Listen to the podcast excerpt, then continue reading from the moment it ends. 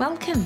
Hi, I'm Mikki, and this is Mikkipedia, where I sit down and chat to doctors, professors, athletes, practitioners, and experts in their fields related to health, nutrition, fitness, and well-being. And I'm delighted that you're here.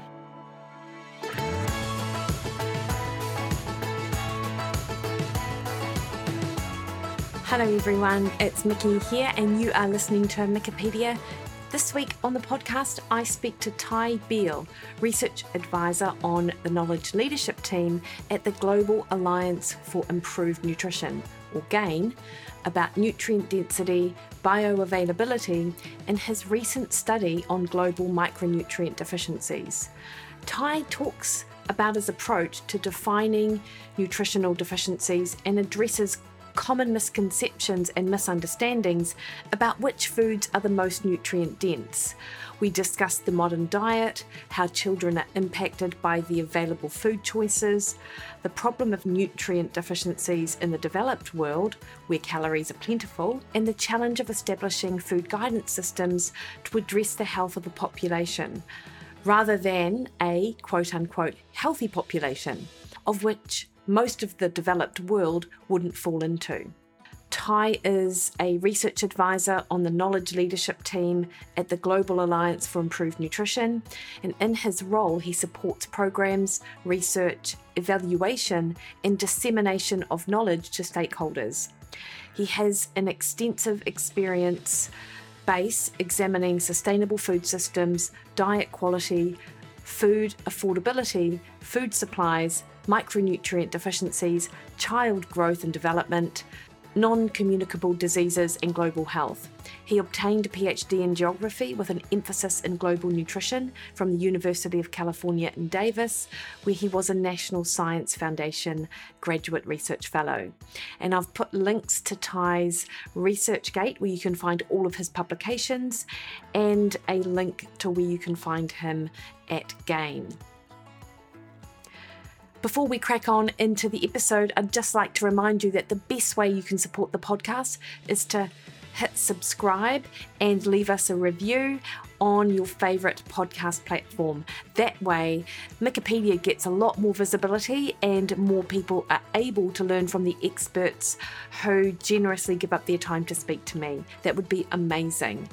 Outside of that, you could also jump on my website, mikkiwilliden.com, sign up to my recipe portal. For 12 bucks a month, you get access to a regularly updated recipe library, you get tools to plan your own meals, you get access to me to answer your nutrition and health related queries, and you get my weekly emails. It's pretty cheap to be honest. And that's another great way that you can support the podcast. All right, team, for now though, please enjoy this conversation I have with Ty Beal. Dr. Ty Beal, thank you so much for taking the time to chat to me today about micronutrient deficiency and requirements, and of course, your research. I would love to first get just you to do a little bit of an intro about yourself and also your educational path, because as I understand, it's quite a mix of geography and nutrition, ecology, and, and epidemiology, and, and all of that stuff. Sure. Thanks for having me on, Mikki. It's great to be here. Um, I had a very unusual start, although I think a lot of people have unusual starts to their careers. I was really focused on music and music production when I started getting into nutrition and um, geography, uh, kind of out of the blue. But I had so, sort of interest in outdoors and backpacking and camping, as well as this sort of like gardening, food production. And then I kind of was working on my own health issues regarding nutrition. So I made some changes to my diet and really improved my health. I was like, this is pretty powerful. I want to learn more, you know, I want to dig deeper. But I was not really sure which area to focus in. And I ended up uh, pursuing a degree in geography at UC Davis, which happened to have a program in international and uh, global nutrition. So it just kind of fit perfectly with what I was interested in. I was able to do an emphasis in the global nutrition department. Um, and you know it's really broad, so we're covering things uh, at UC Davis with you know, agriculture, with ecology, uh, with nutrition, with epidemiology, So really got exposed to a lot of different um, fields. Because as I sort of look at your research and, and have heard you talk on podcasts, you have quite a, a broad systems approach to thinking about food, which I feel is sometimes lost in the conversation around nutrition. I think, like connecting the dots, I think people don't have that knowledge or that background. Whereas I feel that that's, I mean, obviously that's the area that you sort of work in. So I feel like your education must have um, informed a lot of that. Yeah, I think there there hasn't really been historically much education or programs that are focused on this really comprehensive approach to food systems. That's probably changing now. So people who mm-hmm. this area come from some sort of background. Maybe it's nutrition, maybe it's on the environment side. And then they pick up the other information knowledge to some degree throughout their career. Um, and, you know, and that, that happened to me to some degree, but I did actually have formal training in lots of these different areas. So it gave me some advantage, I think, to have that perspective. But also, like, you know, I have some expertise in certain areas, but I, I'm not, um, you know, a lot of what I do is sort of synthesis of some different fields and different information. So it's it's really working with the right partners who are experts in key areas to fill the gaps and not having to know all the answers uh, myself, of course. For sure. Ty, you mentioned your sort of own personal nutrition issues sort of got you interested in nutrition. Where did you get that sort of original information from? Yeah, so I just did it on my own. I started listening to some podcasts, I read some blogs, and then I started getting into some research, but I didn't do I didn't read as much of the scientific literature at first. It was more of this sort of you know, Google searches, uh, web searches, searches and then listening to different voices on nutrition um, you know, who had podcasts. So I listened to a variety of people, but main thing that I did, you know, I kind of experimented on myself and and tried to follow what kind of felt right, what worked. And interestingly, when I began researching, you know, a lot of that it informed my research, but I would always try to have this sort of perspective of, oh, I heard this on a podcast, or I read this on a blog.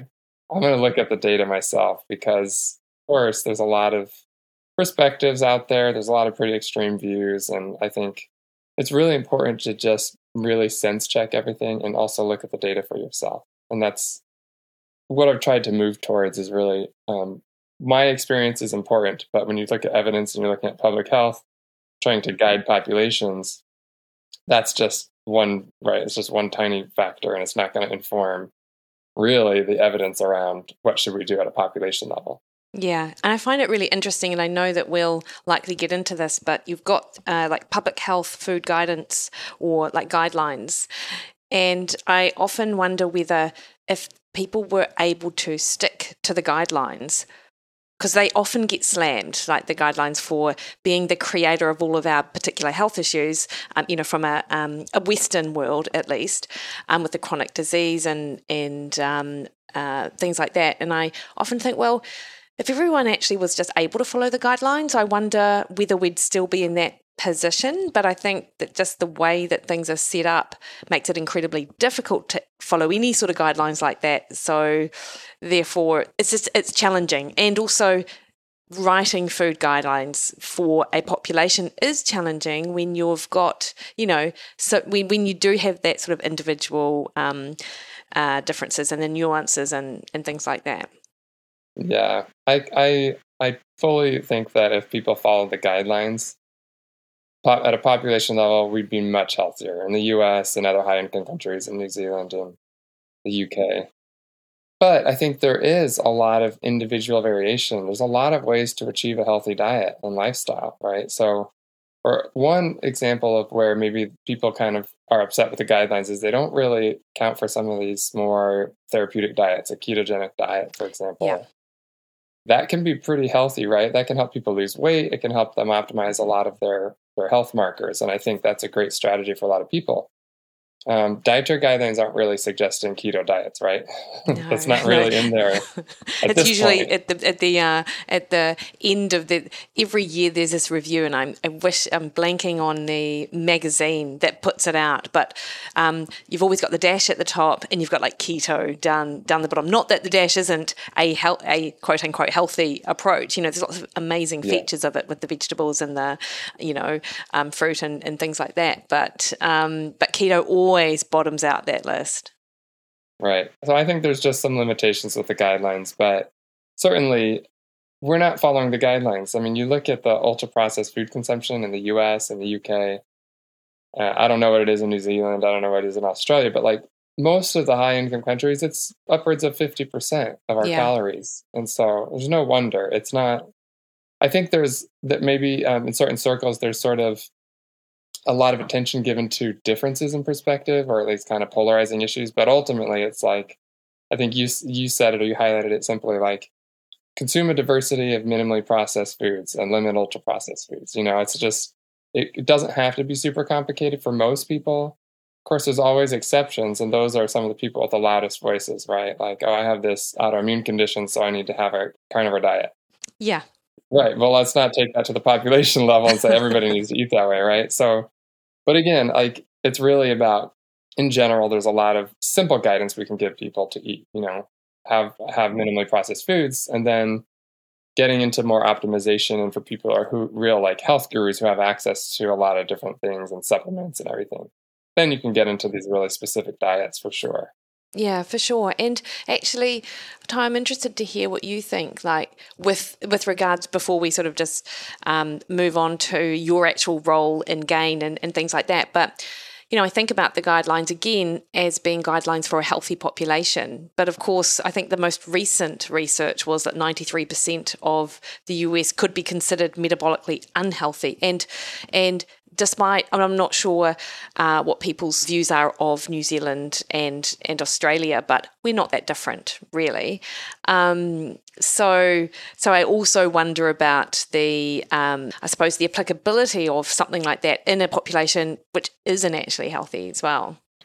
Yeah, I, I would agree with that. You know, I think that study, you know, over ninety percent of U.S. adults having uh, you know, metabolic issues is really, I think that's really concerning. And, and for sure, perhaps the maybe the most problematic part of guidelines, like in the U.S., is this whole this whole like grains consumption. Try to consume, you know, several servings of grains a day, and they say make half your grains whole grain. Well, I'm not I'm not opposed to whole grains. I think some people have have issues with them, but I think those can be really healthy in the right context. But you don't need to be consuming, you know, 60% of your calories from these starchy staples and, and especially not the refined grains, you know.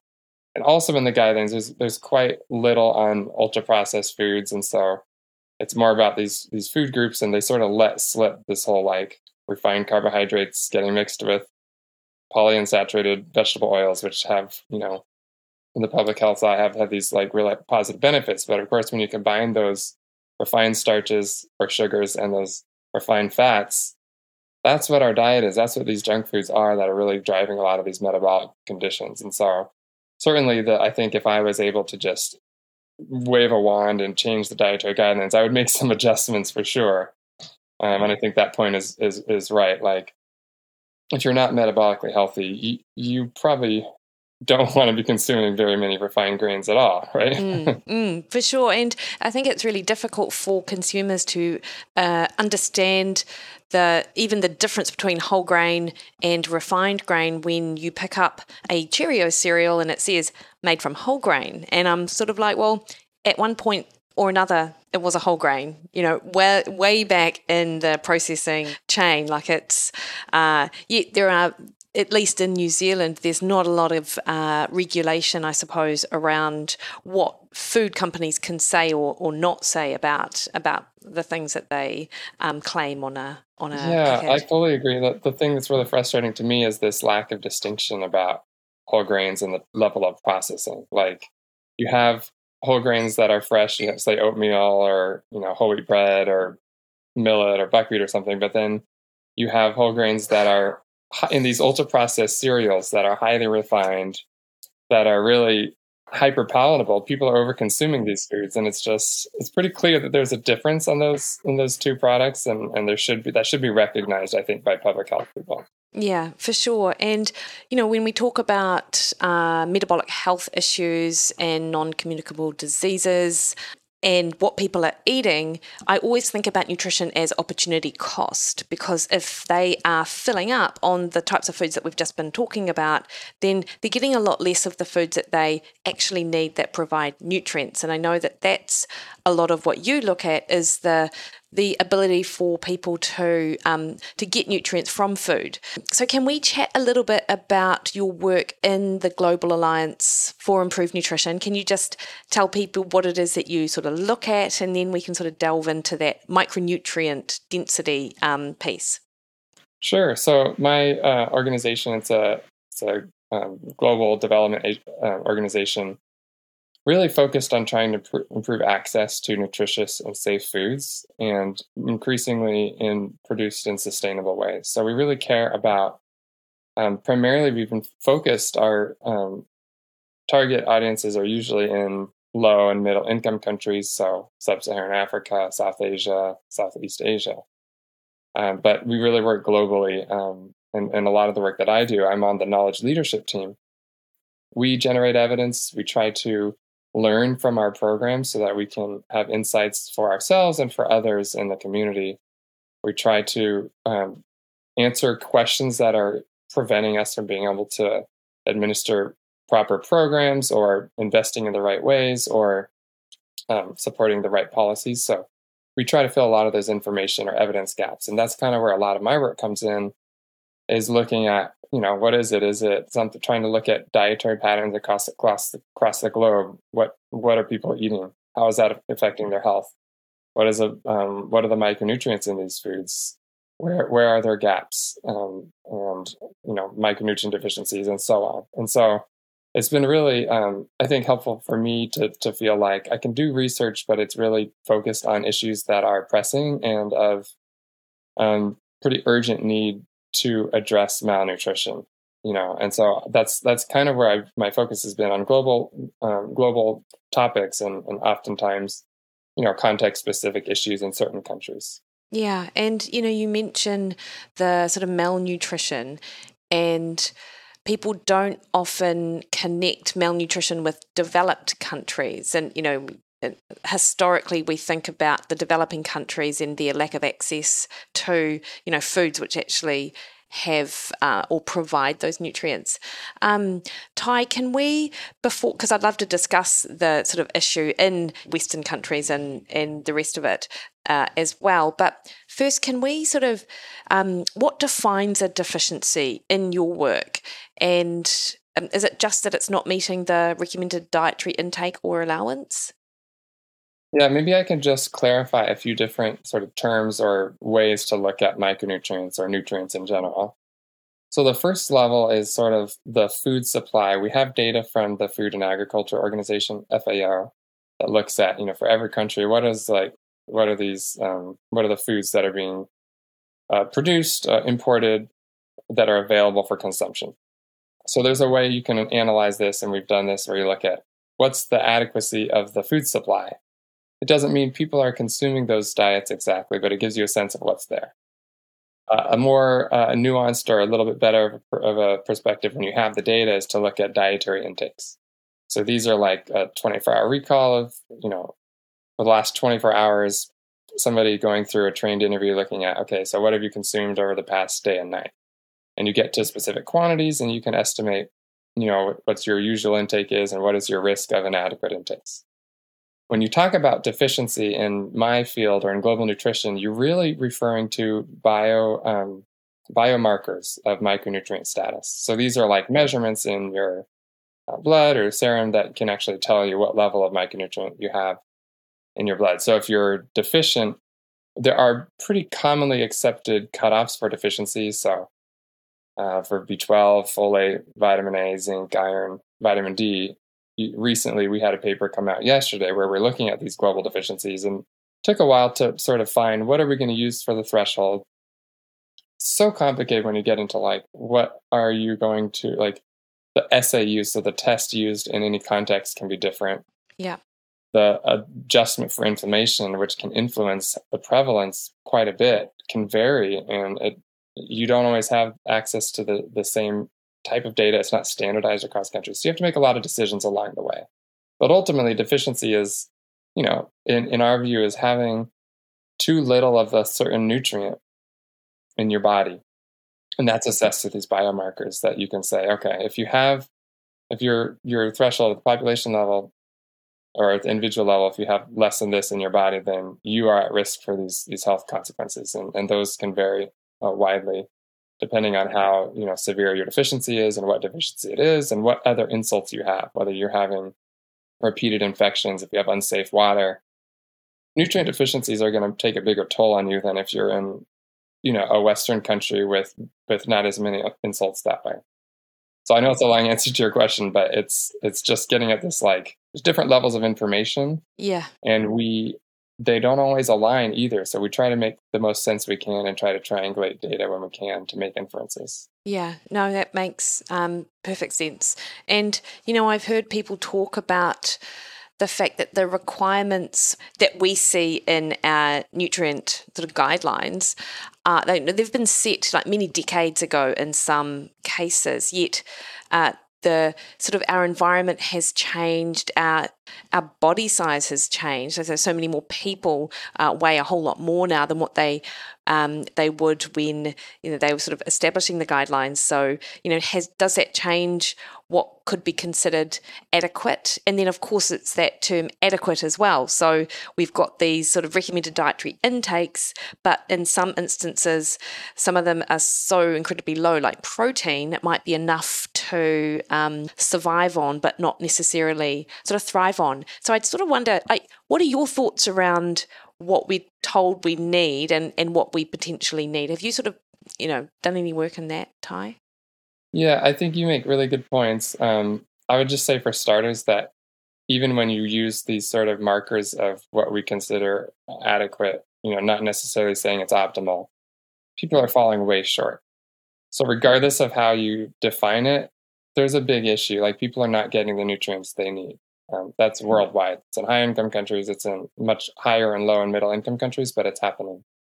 But I think the the sort of issue around opt, optimal values for protein, I'm not an expert, but I certainly am pretty convinced that the RDA, for example, in the U.S. is not necessarily optimal for people. Yeah. There's a lot of reasons why you would you could potentially want to consume more than that, and I think for micronutrients that that could be the case for certain nutrients. There's also a risk of some nutrients. You know, having too much iron can be problematic, particularly heme iron, um, especially if your body's not not great at um, regulating that. If you have any particular condition, so it's not always like more is better. There are upper limits. There are potential risks for, for that consumption, but I, I do um, I do think that there are probably levels of certain micronutrients that consuming above the recommended intake could be potentially beneficial for some people. And your point about body size, I don't know the answer to that, like whether larger body size means you necessarily require you have higher requirements, but certainly it's it's possible and it would make sense.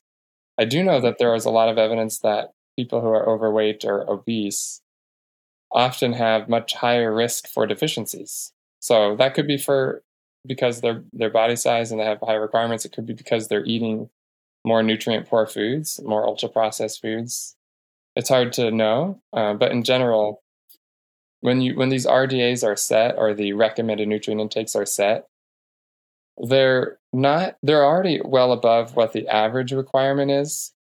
And the reason they have to do that is because when you look at a population level, if you just recommended the average nutrient requirement, and that's normally distributed even on both sides of that distribution half of the population would would not get enough of the the the nutrient. And so you what they do is they go two standard deviations above that for the recommended nutrient intake which ends up being about you know 97% um, of you know the recommended intake. So it's it's going to cover basically the 97 98% of the population's requirements if you meet that target and so for most people, it probably won't be a, a, problem if you're getting the the recommended nutrient intake because it's already sort of designed to take in that variation of requirements because everybody has different requirements depending on their individual factors. Yeah. Um, but it also doesn't guarantee that you're going to have optimal levels, especially if you're an athlete or if you're trying to you have certain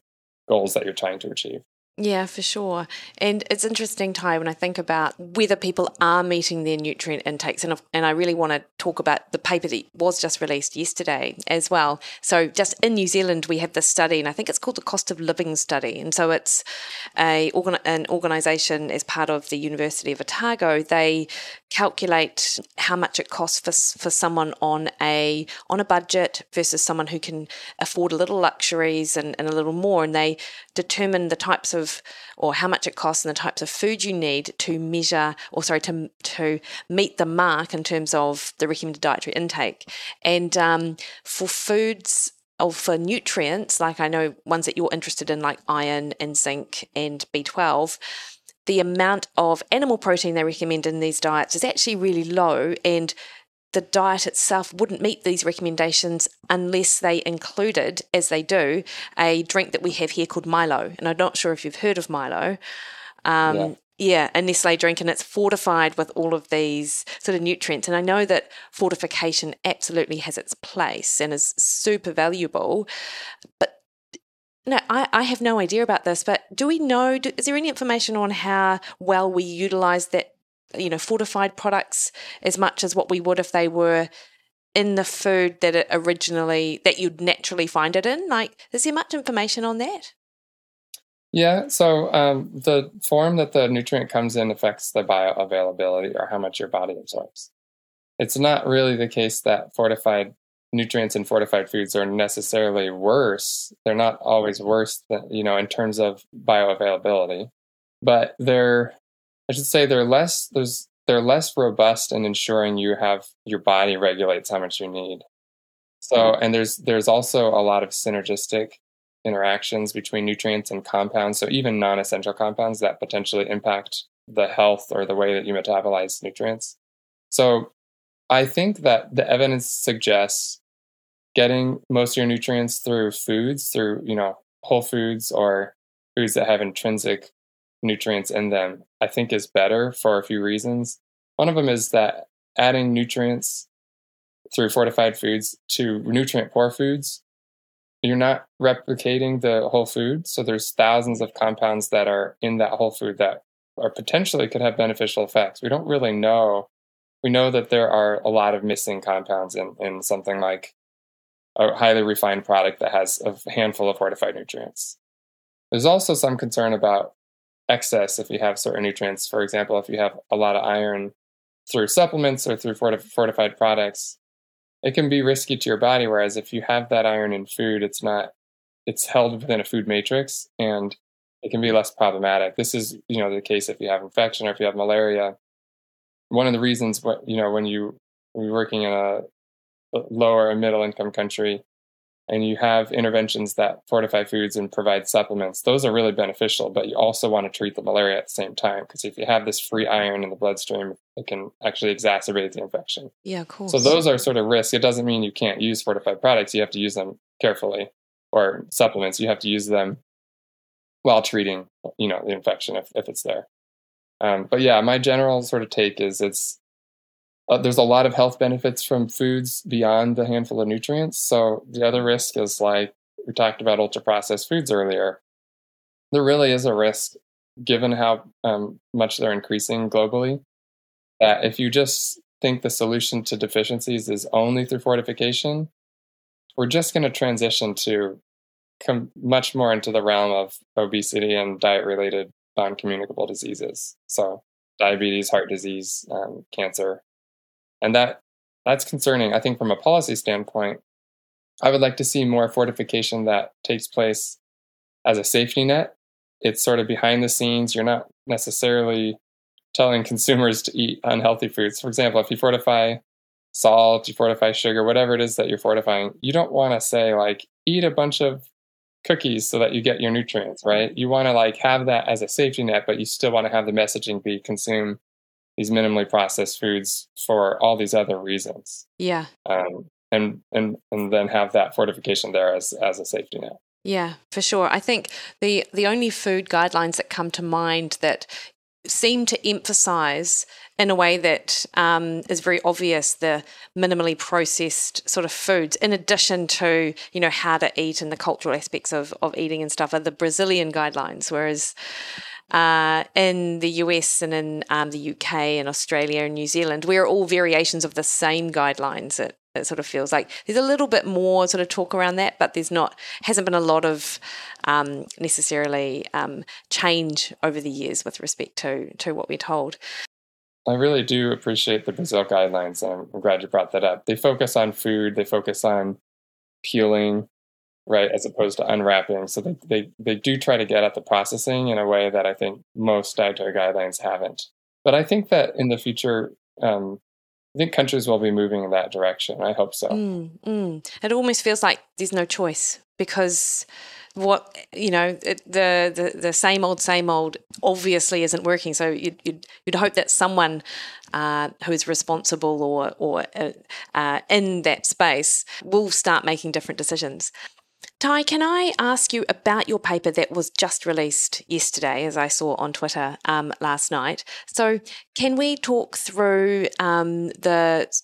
Um, so, it was published in the Lancet, and you did find like a high percentage of people had that um, had more than one micronutrient deficiency, and it wasn't just in developing countries. It was in developed countries as well. So, can you just chat us through what you did and some of the major highlights? Sure. So we took um, we took a look at what data was out there to try to answer this question. And initially, we were looking. Um, I previously mentioned, you know, we're looking at there's food supply data that looks at what food is available for consumption. There's uh, dietary intake data, and then there's this biomarker data. We originally tried to get into the world of diet data and, and proxy data because there's just not a lot of data on biomarkers for populations for micronutrient status. But we ended up having to shift away from that approach because the data just doesn't always line up. Like if you have an inadequacy in the diet, it doesn't mean you're going to have the same level in the in your in the biomarker. And so there's just so many factors that prevent that from really being a, a clear relationship. And so we just used biomarker data. So we had to compile this data. We had a partner at Emory, the Brinda collaboration, where they um, already had a bunch of data sets, 20 data sets or so. And we um, we did you know search process for data. We we contacted stakeholders and partners that we already knew of who had data to get access. It was this long process, but we obtained all this data. It was you know it was only about 24 data sets uh, across the world, and that's not it's not a huge number of data sets for our global estimate. We um, tried to standardize the approach. Um, what biomarkers are we going to use? What thresholds are we going to use? What what approaches for uh, inflammation are we going to use, et cetera, so that we can have really kind of standard approaches, even though there's a lot of un- unknowns. So we we then we have this question of okay, well, nobody's really looked at a, a, a globally at least at like the risk of any deficiency. It's usually what is the prevalence of vitamin A deficiency, iron deficiency, etc. So we had to try to find data sets where there were multiple biomarkers for different micronutrients in the same individuals. So we could really answer that question. Do you have a deficiency in vitamin A or uh, iron or zinc? And so we ended up kind of narrowing it down. We had six or seven, uh, we call them sentinel nutrients that we think, you know, these are public health issue. They're lacking in a lot of populations. But then we didn't have we didn't have enough data on all of those nutrients and all of those nutrients in the same individuals across countries. So we ended up selecting a core set of nutrients. So we looked at iron, zinc, and folate for women, and we looked at iron, zinc, and vitamin A for children. And that was because we had more data on those together. They're higher prevalence or they're just really frequently measured across countries. So then we modeled what is the risk of any deficiency and tried to, you know, estimate for some some data gaps. So we got this sort of estimate at the regional level and the global level. And it was pretty shocking, even though I, I was sort of expecting there to be high prevalence. You know, two thirds of women worldwide have at least one deficiency. It's more than half of the population, and just over half the population of preschool age children um, under five years of age have at least one deficiency. So this is one, I mean, one in two people at least worldwide are having these deficiencies. It's not a small issue. We also looked at the um, specific values in certain countries because we had data on specific countries. So many of the countries in sub Saharan Africa and South Asia had much higher prevalence. So, nine in 10 women in several of these countries were deficient in one or more micronutrients. I think what's perhaps even more surprising was in high income countries how high of a prevalence we found. So, in the UK, it was over half of women having at least one deficiency. In the US, it was about a third of women. Iron, de- iron deficiency was 20%, a uh, little over 20% in both the UK and the US for women. Uh, zinc deficiency was over 10% in both countries. Uh, the the folate and vitamin D deficiency in the UK was around 20%. So it's just pretty ubiquitous. Every country has these uh, deficiencies. I think they're much more severe in the low and middle income country context because they're higher prevalence. There's a much higher risk of multiple micronutrient deficiencies, and there's a mm-hmm. lot of other um, insults to people in those contexts, whether it's inadequate like healthcare access, there's not clean water, there's you know you're exposed to infections and parasites, and so those issues kind of act synergistically to cause much greater health burdens. But I, I think there's no question that we have an issue worldwide, and I think if there's if nothing else, this is a paper just to, for advocacy to say, look, we need to pay attention to nutrient density of foods, we need to pay attention to nutrient adequacy, even though in high income countries, a larger burden is from non communicable diseases. We don't want to ignore that, but but certainly we can't just pretend like everybody has all the nutrients they need. It's just not true. Ty, does it uh, do they intersect at all? Like the nutrient deficiencies that that you've highlighted and the issue with non-communicable diseases. So is you know is it the same problem but manifested in a different way? I don't know. There are certainly some risk from nutrient deficiencies to non-communicable diseases. It's it's not really my area of expertise, and honestly, there's not a lot of research that's been done on that, but there there has been some, and I think there is a link. Um, I think the solution really can can be to improve healthy diets that address the nutrient inadequacies and the, the diet related non-communicable disease risk really when you shift to a diversity of minimally processed foods and you focus on nutrient dense foods you're going to be minimizing your risk for chronic diseases. There may be some trade offs, like maybe having a larger share of plant based foods can potentially reduce your risk for, for non communicable diseases, but puts you at a little bit of an increase for you know nutrient deficiencies, and then vice versa. If you have more animal source foods, you can be at a you know greater protection of nutrient deficiencies, but perhaps uh, slightly increased risk for non communicable diseases. It depends. Yeah. Uh, but I would I would like to see sort of this sort of central approach that addresses both of those issues simultaneously. Yeah, and I feel like with particularly in New Zealand at least there is a focus on those NCDs and eat less, move more. And I'm not suggesting that that's not a good approach. It just hasn't worked to date. And so, sort of shifting that narrative to actually, how can we increase our opportunity to eat these things which we know we need? Then, by default, as you say, it's very difficult to get the same number of calories from the foods that are causing their potential sort of um, excess issues. Yeah, I think it's pretty unfair to say eat less, move more, but we're going to make it a food environment that is, you know, addictive, hyper palatable foods that few people can resist. I mean, it's not really about willpower. It's not like a it's not a, a flaw in a person if they can't resist these foods. It's not like it's not like it's easy. You know, biologically, the, the food chemists are designing these foods so that we we want them and we want to consume more and you know, the taste, the texture, everything about them. So yeah, I feel like it's a bit unfair when when there's guidelines like that that say just eat less and move more and you'll be fine. Yeah. Certainly, um, there there are we know there are people who can have eat whatever they want and stay really slim. And those people, for whatever reason, have you know certain genetics or characteristics that enable them to do that. It doesn't mean if somebody else can't do that that they're just choosing the wrong foods or they're they're somehow like not capable. It's just really about you know it's it's a problem for certain people's genetics and um, their characteristics, and I think that's why we need at population level we need to really consider this like a much more uh, systematic way. How do we actually shift away from the addictive foods that are making us sick towards these more wholesome foods? And there's a there's a tension there with industry and funding and profit. You know, profit margins are definitely much higher for ultra processed foods. Shelf life is, is, is much higher. Convenience, um, sometimes even affordability. So all of these factors play a role. And it's also like we have to work hard to make uh, nutritious, healthy foods. We need them to be easy. We need to be quick, accessible, desirable, right? Like they have to appeal to social status and, and context.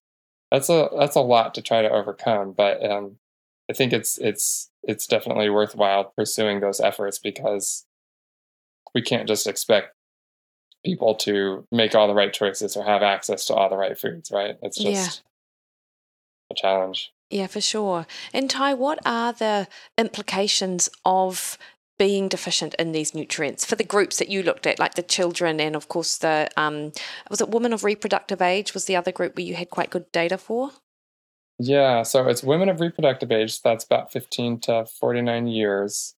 Um, and then children, preschool age children less than five. So the consequences are pretty wide, like pretty uh, diverse. So you can have anything from uh, one, your immune system is reduced, so you have uh, increased susceptibility to infections.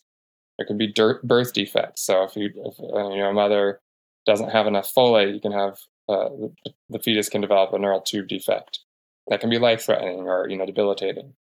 Um, there can be reduced growth and um, cognitive development. So in young children, a really critical age, especially when they first start eating solid foods at about six months to 23 months, they need a lot of really nutrient dense foods because their brain's rapidly developing, their body is, they're growing faster than any time in life. Um, you know, adolescents also growing faster, second fastest um, growth velocity in, in, life. There's there's a lot to to show that there's actually decreased um, cognitive performance or school performance with deficiencies. So you're not performing as well in school. You can't think as clearly. You can't focus. Um, there are severe effects, you know, with vitamin A deficiency, like blindness, and ultimately, like work productivity, your economic potential, your you know human potential in general for what you can accomplish is really reduced. So it varies depending on the severity of the condition, whether you have multiple deficiencies, whether you have other morbidities at the same time. But it's a it's a it can be a serious issue. It's not it's not just something to shrug off and say, well, who cares? Uh, you know, anemia is another consequence of iron, B12, folate deficiencies. Anemia can take away your energy. Severe anemia can be life threatening. Um, so these consequences can be severe.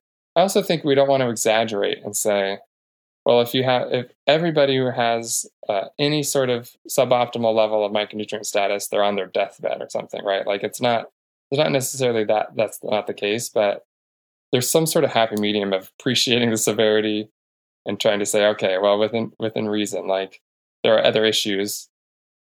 It's not necessarily the end of the world if you have a deficiency, but let's also try to address it. Yeah, for sure. And the things that you were talking about, they really speak to the intergenerational impact of the deficiencies, right? So if you've got re- uh, women who are deficient in these nutrients who are then having children who sort of start life out deficient in an environment with a food supply that isn't necessarily ideal for being able to get those nutrients and it's just this real flow on effect and and it yeah. absolutely has health and economic and social consequences like it's it's pretty it feels like that's a really obvious sort of story that is just being missed i don't know when when you think about sort of public health nutrition yeah, I mean, in my field, it's not missed It's like what we focus on, right? There's even a, a word for it. It's the first 1,000 days. It's the the year where you're you're fetus and you're developing in the in the mother's womb, and then you're born, and then you have, you know, you're breastfeeding, and then you're getting access to these first complementary foods. But certainly, I think outside of my field, which is just a narrow niche, it's not appreciated. But you're absolutely right. Like even if you look at just the data on the the stunting, so the short stature of a mother, the risk goes to more than twofold in general for that the child is going to be stunted. I mean, that's just like some uh, you know a, a girl who's stunted at birth. 20 years later has gives birth to a kid she's already at significantly increased odds of having poor health outcomes for the child and so it is definitely a, an intergenerational issue and that's kind of why it's so hard to break out of these cycles it's not just like well you can at some point in your life you're going to get the healthy foods you need. It's like no, you you need to have these during these critical periods of growth and reproduction, right? To make sure that you get started out uh, on the in the right way. And these deficiencies are a big contributor to that intergenerational cycle of malnutrition. Yeah, for sure. And um, stunting isn't just short stature, is it? Yeah, so stunting really, uh, the, the reason that stunting is used because it's easy to measure, it's quick and affordable, and it's a monitoring tool. We can look across countries and say, wow, stunting is is is pretty severe. There are a lot of actions that we know that need to be done to address this. But the the more important issue than just the stunting is well, they're both important. The physical the physical redu- uh, re- growth constraint is is a problem, but also the cognitive issues, the the you know development, the psychosocial, all of these factors are sort of correlated. So it's it's both. It's the it's the stunted growth, but it's also the lack of brain development, neurocognitive development during these critical stages where you're you're being set back from these uh, deficiencies. Yeah, yeah, and and Ty, your a paper, and I think it was earlier this year that you published, which actually looked at the types of foods that we could be including that are actually really um, dense in these nutrients. Because a lot of people hear iron and zinc, and they're like, well, you know, I eat a lot of leafy greens, or I have chicken.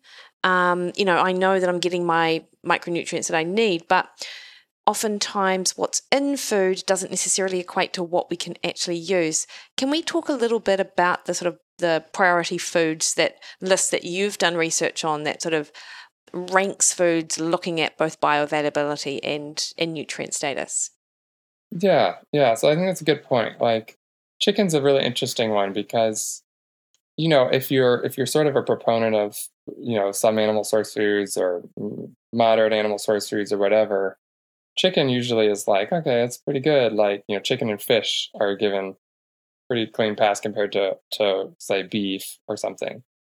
But they're they're not as you know, chicken's not that dense in nutrients compared to uh, beef or con- compared to some of these other foods. So when you look really, um, the exception to that is the the liver or the organs of the, the chicken or other poultry. Those are super dense. So in general, organ meats like liver, spleen, kidney, heart, uh, and various animals are the nu- most nutrient dense foods. Uh, that's pretty clear. They contain high quantities of nutrients. They're um, bioavailable forms of those nutrients. Small fish, so when they're consumed with the bones and skin, they're they're very nutrient dense.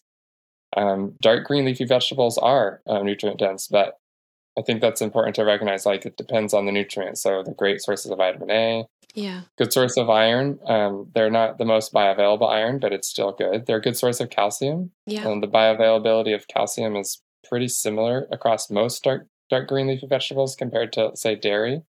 Uh, there there are some exceptions. I think in the in the U.S. one study showed that spinach uh, had very low bioavailability of calcium, around five percent. But for the most part, most dark leafy greens are, are great sources. Bivalves, so these are like clams, mussels, oysters, super nutrient dense. The problem is they're pretty expensive in a lot of contexts. Um, I don't even eat them very regularly because of that reason. Uh, so crustaceans like you know crab, uh, lobster, shrimp, those are also nutrient dense. And then you have um, the the you know the beef, the goat. These are sort of the ruminant meat, eggs, milk, and even um, canned fish. When you have something like canned salmon or mackerel, or um, you know even a larger fish, but it has the bones and the skin uh, preserved in there, it's it's very nutrient dense. And we also have, uh, I think the study also showed mutton and lamb, which is another, you know, those that's also ruminant meat. So those are the top sources. You know, other sources, um, other dairy products, um, just fresh fish in general, pulses, which are these um, also called legumes, lentils, beans, peas. Those are pretty dense. And then certain um, traditional grains. So maybe not as common. Quinoa is more the more common one in the West, but uh, teff, millet, sorghum, fonio.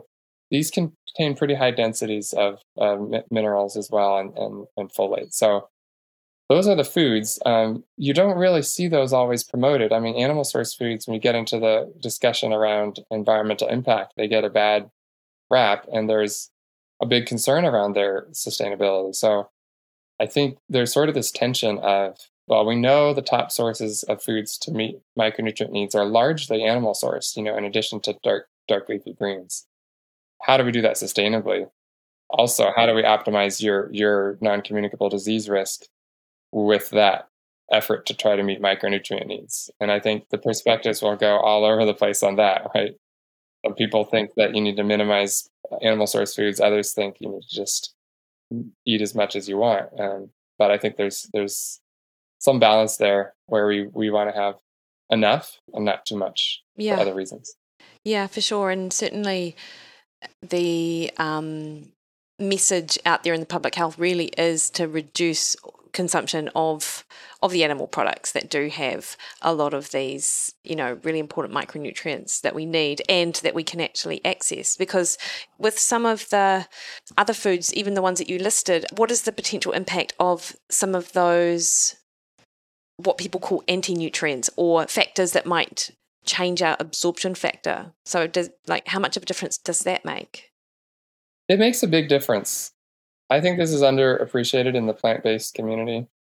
Um, I can give you some examples from our study. So, in this analysis, which I just mentioned the kind of results of, we looked at the bioavailability differences um, for iron and zinc. Um, not everybody knows this, but vitamin A already sort of accounts for these differences in the requirement. So the it's called a retinol activity equivalent when you have a carotenoid from a plant food. It's about a 12 to 1 ratio that's assumed. Iron and zinc don't have that.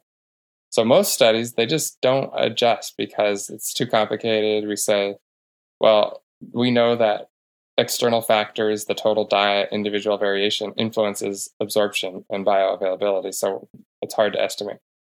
Well, for us, it's like the risk of not adjusting is actually far greater than the uncertainty of how exactly uh, bioavailability is uh, impacted on average. So we adjusted for iron and zinc. And, you know, we looked at the amount of heme iron in foods. We looked at the amount of phytate, which is one of the key anti-nutrients when you think of uh, compounds in foods, plant source foods that inhibit absorption of minerals. So uh, ruminant meat like beef, we estimate is about the iron bioavailability is about twice as high as that in plant source foods, so dark green leafy vegetables or beans or lentils or peas. So if you have an equivalent portion, say two milligrams in the serving of iron, only half of that, you know, it's it's half has half the bioavailability if it comes from that plant source versus uh, an animal source. For zinc, it's about um, 70% higher for animal sources, depending on the source, compared to uh, the best sources in it in plant source foods, which are these beans, peas, lentils, they're really high in phytate. And as an example of this, um, some of your listeners may have heard of the um, Eat Lancet report or the planetary health diet approach. This is sort of this highly plant based diet, um, about 14% of calories from animal source foods. Uh, you know, the recommended one, but as low as 0%.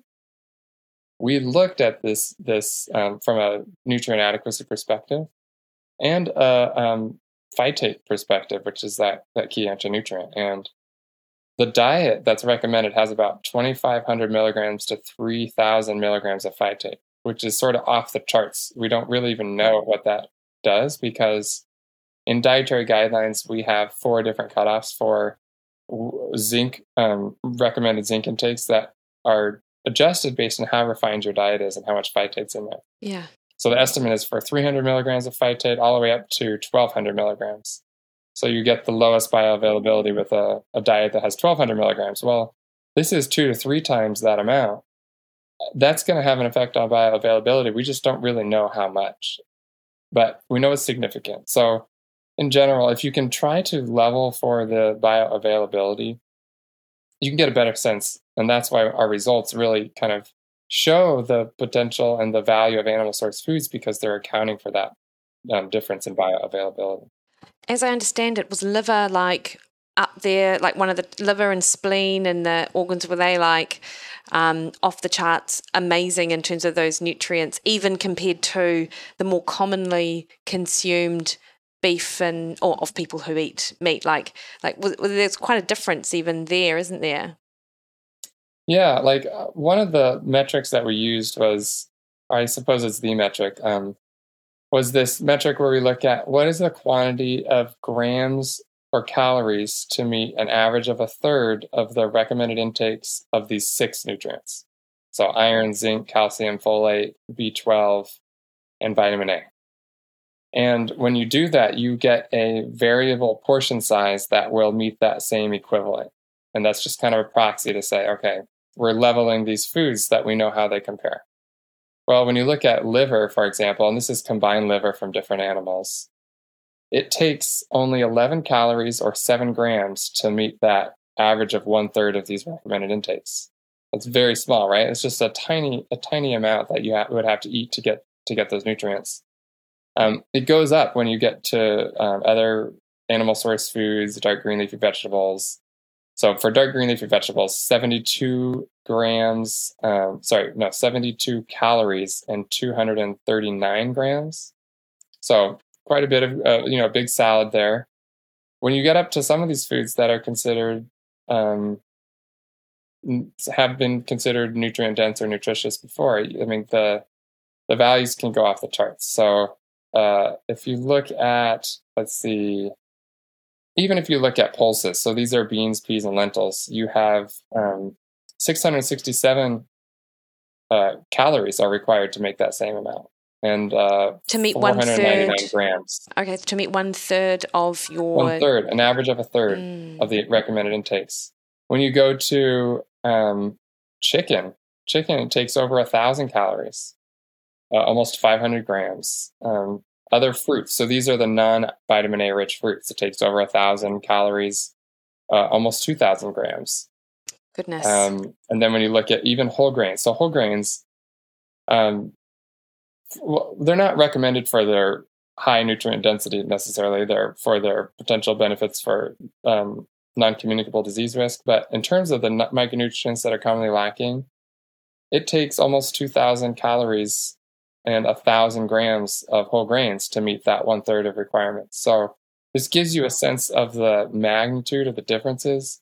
And it also, I think, is encouraging from a sense that if you focus on the most micronutrient animal source foods, organ meats, uh, you know, small fish, uh, bivalves and other shellfish, even beef and eggs to some extent, and dairy, you don't have to consume huge amounts to help to to contribute big big amounts of these bioavailable nutrients. And even just consuming some increases the bioavailability of other nutrients. So it's it's it's kind of a it's a lot of benefit for a small amount of consumption. And I think that is, I think, an important message, even for, let's say that you sort of have the view that we need to minimize animal source foods for environmental or ethical or whatever reason. I think it's um, at a population level, we should really still care about trying to have at least a moderate amount of consumption of these really nutrient dense animal source foods because we know half of the population is deficient in at least one nutrient. And this is going to go a long way just trying to ensure access to these foods. And, and that's, you know, what my organization GAIN does is we try to improve access to these nutritious foods and we try to do that in a sustainable way. And so in certain contexts, like in Mozambique, we have a program where animal source food consumption is actually pretty low, and we're trying to increase it sustainably with some key foods. And uh, we know from evidence on intervention studies and trials that uh, giving providing animal source foods like an egg, for example, can actually improve child growth and, and nutrient adequacy. Yeah, is it the uh? Is that the trial where families are given like chickens to be able to um, have eggs for the family. Is that is that the same one that you're talking about? There's been a few. Um, there's one. The one that's kind of the most compelling was in Ecuador. It's called the Lulun Project, um, and they um, gave young children. I think it was six to twenty-three months. It could have been under five years of age. They gave them one egg a day, so they actually provided the egg. There's been many, many uh, uh, other trials where you provided chicken or livestock also, but when you provide them, you can actually more likely ensure that they're going to eat them with this food. You give them nutrition education on top of that. And there was a, a significant improvement in cognitive outcomes and in, in, child growth. There was a study in Kenya that that did this for I think adolescents, where it was different animal source foods were added, um, and there was a there was a significant improvement. So you can get these improvements through, um, to some extent, through fortified foods or supplements um, during critical stages. But uh, it's it's important to just notice like notice like there are um, there are a lot of challenges with trying to just meet everybody's need through through supplements. And it's part of the it's part of the solution but so are animal source foods yeah. Know, from my perspective. Yeah for sure. And just clinically speaking when i talk to people about their diet i know that they have a much easier time adhering to um, sort of principles that i promote which is a, a higher protein um, fresh vegetables a lot of fiber when they actually do have a decent amount of protein in their diet, uh, out even you know probably more than what is. Uh, well, definitely more than what is recommended by the RDI, just because hunger is then taken care of. So they're not drawn to the type of hyperpalatable foods that are just so readily available. Yeah, I think there's a, a, a satiety factor that is important. I think protein and fiber, water content in general can really contribute to, right? So, yeah, I, I fully agree. Yeah. Ty, um, finally, I know you're a dad. Do you despair at the diets of children that you see around you? I mean, I know obviously you're not going to make judgment or anything like that, but I'm I'm pretty sure I saw a tweet from you a few months ago that showed sort of the type of food that was being served in maybe the school or the kindergarten of um, where your children went. Do, do you sort of ever think more widely of um, children in you know America and other Western nations and just um, despair at what's being recommended that they eat. Yeah, I certainly do. I, I think the U.S. is actually probably far worse than most other high-income countries when you look at school meals. I've had some colleagues reach out about their meals in Italy and, and Switzerland about how you know how healthy their school meals are, and I'm certainly jealous. Um, so I want to stay, say for starters that there is an issue of food security even in the U.S. And school meals, um, for many families, school school meals are still healthier or better than what they're going to get at home. They may not even have access to enough food at home. There's a lot of reasons. They also keep kids in school um, globally in different contexts. So I'm not against school meals. I recognize that it's hard to provide in incredibly healthy meals at low cost and that are, you know, perishable and all that. But I'm pretty disappointed and discouraged in the the foods that are being served and that are part of the national strategy. So, as an example, these are oftentimes ultra processed foods. Um, I my daughter, who's five now, she she has had, and now I send her with with um, lunch, but for breakfast she's had cinnamon um, cinnamon rolls, which are whole grain, but they're pretty much just full, full of sugar and highly highly processed. I heard her mention pancakes um, before. Um, these sugary breakfast cereals, um, sandwiches with like you know turkey or, or, or ham, like processed meat sandwich, but with no vegetables. I mean, I think she's gone a day at school where there's no vegetables or fruits that she's consumed because it's just like wasn't required or whatever. It's up to the child to choose. The other thing is chocolate milk and strawberry milk. These were the options. So if a kid, if a five year old or older, any kid goes into a cafeteria and they can have regular milk, strawberry milk, or chocolate milk, what are they going to choose? I know, right? Most of them are going to choose the sweet milk, right? And so it's just not, it's just, that's not really ethical, like from my perspective. We should, we, we shouldn't be making these options of really unhealthy foods. And I know, like, I think the harder part for me is like they're promoted as healthy foods. We have healthy foods here. We have we follow the guidelines, and that's where I think your your sort of comment about you know what are these guidelines? You can follow the guidelines and actually slip under the radar with unhealthy foods. The cinnamon roll, probably. I mean, I don't know. Seems like there's, for one, school meals don't actually follow the guidelines. They have um, much too uh, much too high amounts of added sugar. But you you know whole grains are part of that, so you can say, look, you're just getting a serving a good serving of whole grains. Yeah. But it's still junk food, and it's it's not going to be it's not going to help them focus at school. I've noticed it disrupts their ability to enjoy and appreciate healthier foods. Yeah. You know, like when you have these t- these really um, appealing textures and combination of you know starch and fat and sugar and salt and flavorings. My, you know, my girls would come home and they're they're just not going to eat without a lot of work. They're not going to eat the healthier options because it affects your your body. Like your even your microbiome can really influence the foods that you desire. So it takes you know if you don't have those options, you just eat minimally processed foods. Your body um, will be more used to those, and I think it's easier for to consume those regularly. When you have a lot of junk food regularly, then you want more sugar in things. You want you know you want things to be sweeter. You want more flavor. Uh, you want things to taste give you that sort of high after you have it. That's just um, you know super appealing. So in short, I'm very disappointed. I would love to be able to advocate for better um, school meals, especially in the U.S. Um, I'm not a policy expert, but yeah. I, I would surely love to be able to find ways to help contribute to that effort. Yeah, it's interesting what you've said about uh, the fact that they are sort of quote unquote healthy according to the guidelines, whereas it just really um, highlights the issue that people have. Whereas they look to the guidelines and they look to food guidance systems to be able to inform them making better decisions for their family, yet it's if this is what we're told is healthy, then how would they know? You know, they, they know, don't necessarily have access to the knowledge and education that other people might who would know that they were healthy or unhealthy. So I think that's, yeah, that's super challenging. Yeah, absolutely. Yeah. Ty, thank you so much for your time this morning. I really appreciate um, having the opportunity to chat to you. And I um, appreciate the work that you and your other members of your team at GAIN are putting out there.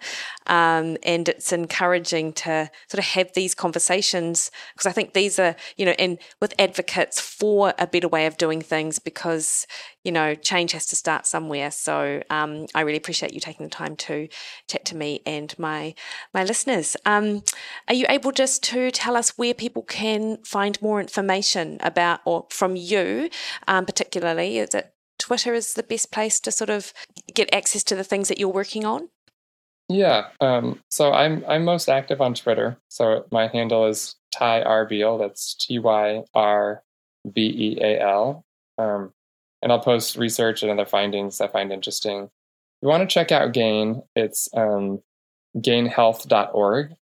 And you can see programs and news articles and blogs um, on there. And so you can get a sense of what we do. But um, absolutely, um, if you ever have any, um, you know, any listeners want to send me a message, you can feel free to, to share on social media.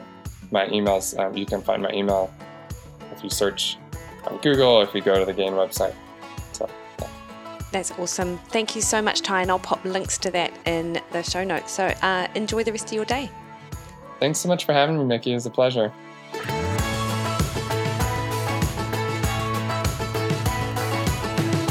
Alrighty, hopefully you enjoyed that.